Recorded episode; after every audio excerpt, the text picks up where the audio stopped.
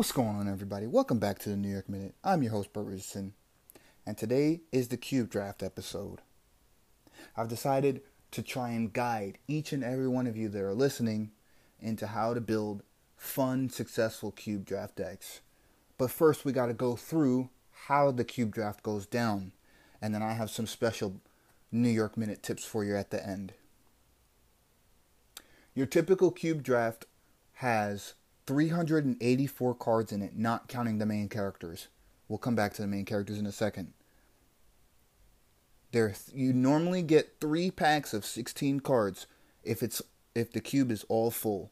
So you have all eight players sitting down drafting all 384 cards. Now, starting with the main characters, because each player gets three or four, you would go, you take the main you want, and you pass it to the left and then you keep doing that until all the main characters are picked. After that, you get your first pack. Again, there are three packs of 16 cards to draft. You take the card you want and you pass it to the left, and everybody does that until all the cards are gone. Then you do it with the second pack, but this time you you send it to the right. So you take the card you want, pass it to the right. The last one, you go back to the left. Um, at the end of this, you should have three or four main characters and 46 to 48 cards um, and then you would cut you would cut the deck down to 40 and you would play. Um, so what I've found in Cube Draft is, for me personally, you want three to four of each supporting character drop. Um, three to four one drops, three to four two drops, so on and so forth. You generally speaking do not want plot twists unless they're good in all situations. Let's Rock is actually a fantastic twist in Cube. Shock is always good, and then find cover. But I try to stay at four or maybe five if the situation's right for it. Four twists for your cube draft deck. And then locations. Being that you actually have to draft locations, um, but you don't want too many, I try and stay at six to eight that I can use at any time. And that's it. That's how that's how you make a deck. That's how I make my decks personally in Cube Draft. Um, I've played a total of four Cube Drafts over my time in Versus 2 PCG. I've won one of them. I've gotten second place at another one, and then the last two, I think I drafted Daredevil in my very first draft, and I got stomped. And then I played the last cube I played in. I played Moon Girl Devil Dinosaur, and I got stomped. Just looking for a good time.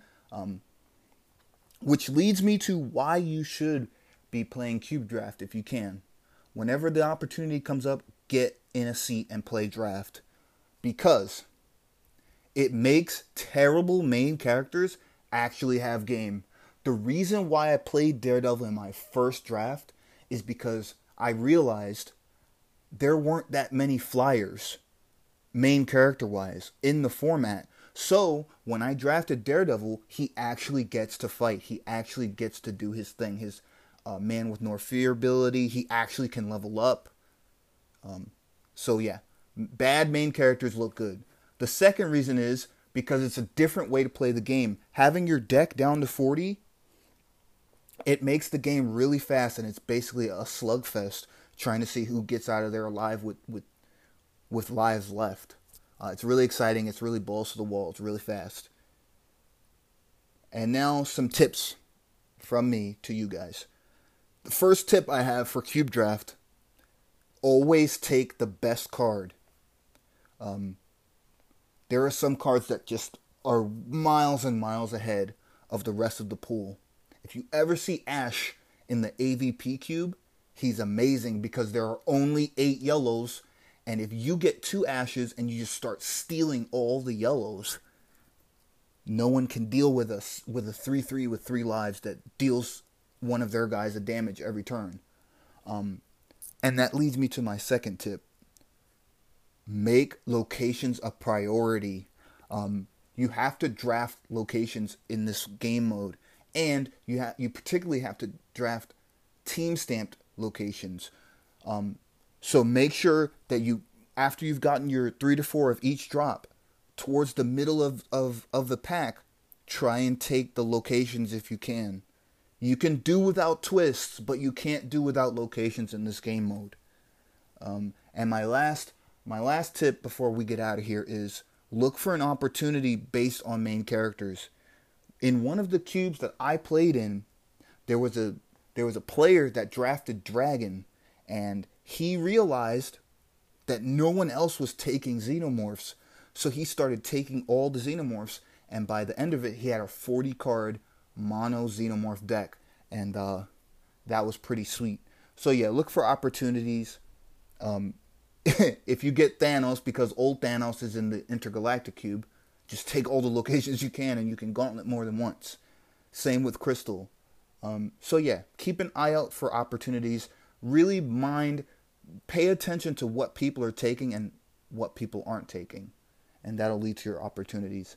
And that's all I have. Hopefully, I've I've guided you towards being able to play cube, and it's a really fun format. I love it. I try and play whenever I can. Whew. We are in the off season. Gen Con has come and gone, and now we're all waiting for the next tournament season. Next time here on New York Minute, I'm going to be talking about different games. I would like to start talking about the new Naruto Boruto game, Chrono Clash system, and I would like to talk about Transformers TCG. Um, it's important for us as versus 2 PCG players to wind down in a sense. Uh, just take your mind off the game from time to time I, I like to call it a vacation. I like to take vacations from Versus 2 PCG before I come back and head into the next tournament season. So we're going to get into, for a few episodes at least, we're going to talk about different games. Uh, thanks for listening. I appreciate each and every one of you. Take care.